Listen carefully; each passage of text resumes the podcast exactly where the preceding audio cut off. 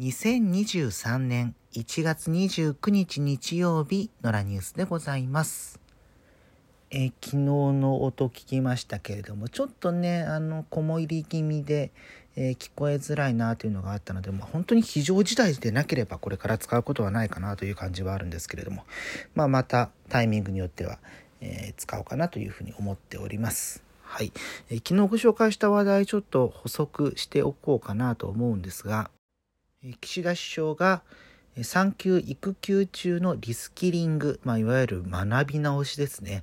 えこれを、まあ、支援するような前向きに検討するようなあ発言を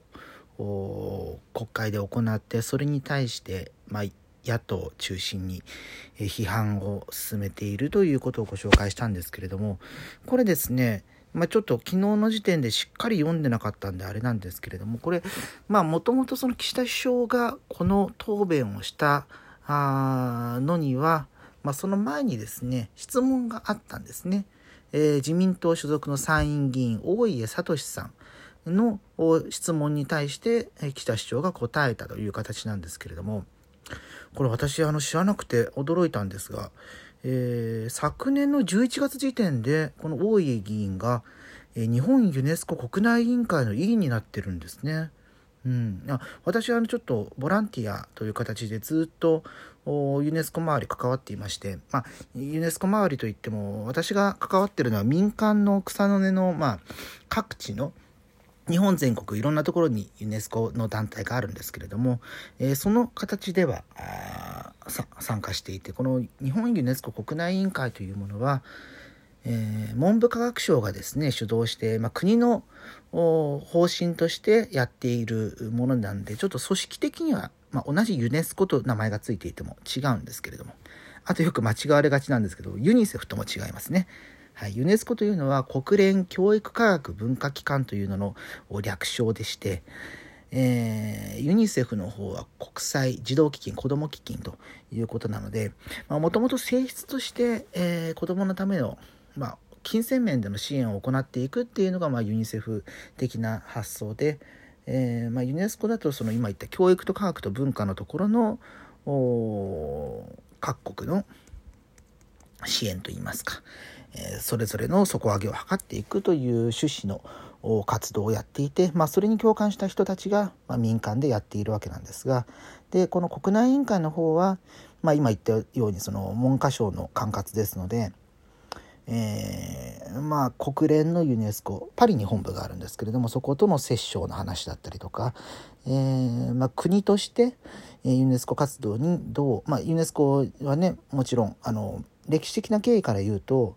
まあ、日本があ戦後ですね国連に再再加盟というか国連今の国国際連合に加盟する前からユネユネスコには、えー数年前から参加していたという経緯もあったりするんですけれどもね。うん、で、えーその中でですね、まあ、国内委員会というのの委員の方々これマックス60人なんですが、えーその中のお一人なんですねこの大家、えー議員が。で、え昨年だから数ヶ月前23ヶ月前に就任されたばっかりで。まあ、あの民間からの方もいらっしゃいますし学識の有有識者の方もいらっしゃいますしあとは、まあ、あの国の方針を決めるところだったりに関わってくるわけなので、えー衆参両方から衆議院議員枠とか参議院議員枠とかが何名か決まっていましてでおそらくこの参議院議員の枠で、えー入られたのかなというふうに思うんですけれども。うん、ここについてねまだその SNS とか見ても言及することが、えー出ていないのでこれからちょっと注目を集めてくるのかなというふうに思いますが、うんまあ、本当に教育ど真ん中のお話なので、えー本当にこの方があ今回の質問したことによって、えー的確な人選だったのか？というところはちょっと疑問視されてしかるべきなんじゃないかなというのが私個人の見立てでございます。でもこの方別にあの教育とか文科省の関係の専門分野の方ではないですよね。うんまあ、学校もあの法律を学んでいてずっと、えー財務系の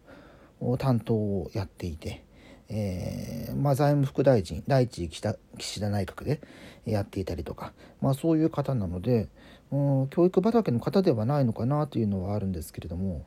ただまあ実際にこういう形でその、えー、国の委員として、え選出されている以上はその面からもちょっと判断する必要があるんじゃないかなと思います。これまたちょっと話題になったらご紹介しようかなと思うんですけれども今のところねその気づいてる人もいないっていう状況なので、えちょっとここでお話ししておこうかなと思ったりいたします。はい、えー、続いてコロナ関連の話題ご紹介いたしましょうか。えー、今日ですね、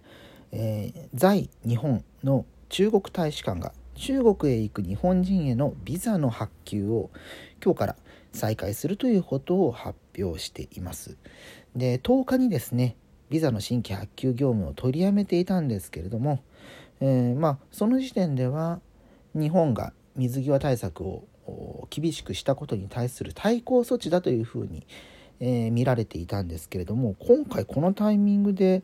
えー、解除された理由っていうのは今のところわからないって感じで報じられていますね。うん、なんでなんでしょうかね。うんうんなんかまあその本当に対抗措置なのだとしたらその対抗措置を撤回するくらいの何か大きな出来事があったのか対抗措置をやっているメリットがなくなってきたのかっていうのはあったりしますし春節ってもうすぐですよね。もうもうなってんのか。そうか。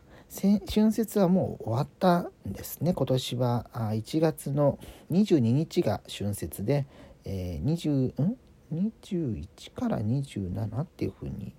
なっていますか？まあこれねちょっとどういう理由かわからないですけれどもまあコロナ前にはね春節のタイミングで日本にいらっしゃる方って結構大勢いらっしゃったんですけれども、うん、まあそれが終わって一段落したからっていう何かの認識なんでしょうかね。うん、まあもっともねその日本が水際対策しっかりしている影響もあって日本への観光客というのはあまりなかったようですけれどもね。うんまあ、これもちょっと状況が分かり次第という部分ではありますが何か分かったらご紹介していきたいなというふうに思っておる次第でございます。えー、ということで掛け足ではございましたが以上です。それではまた次回です。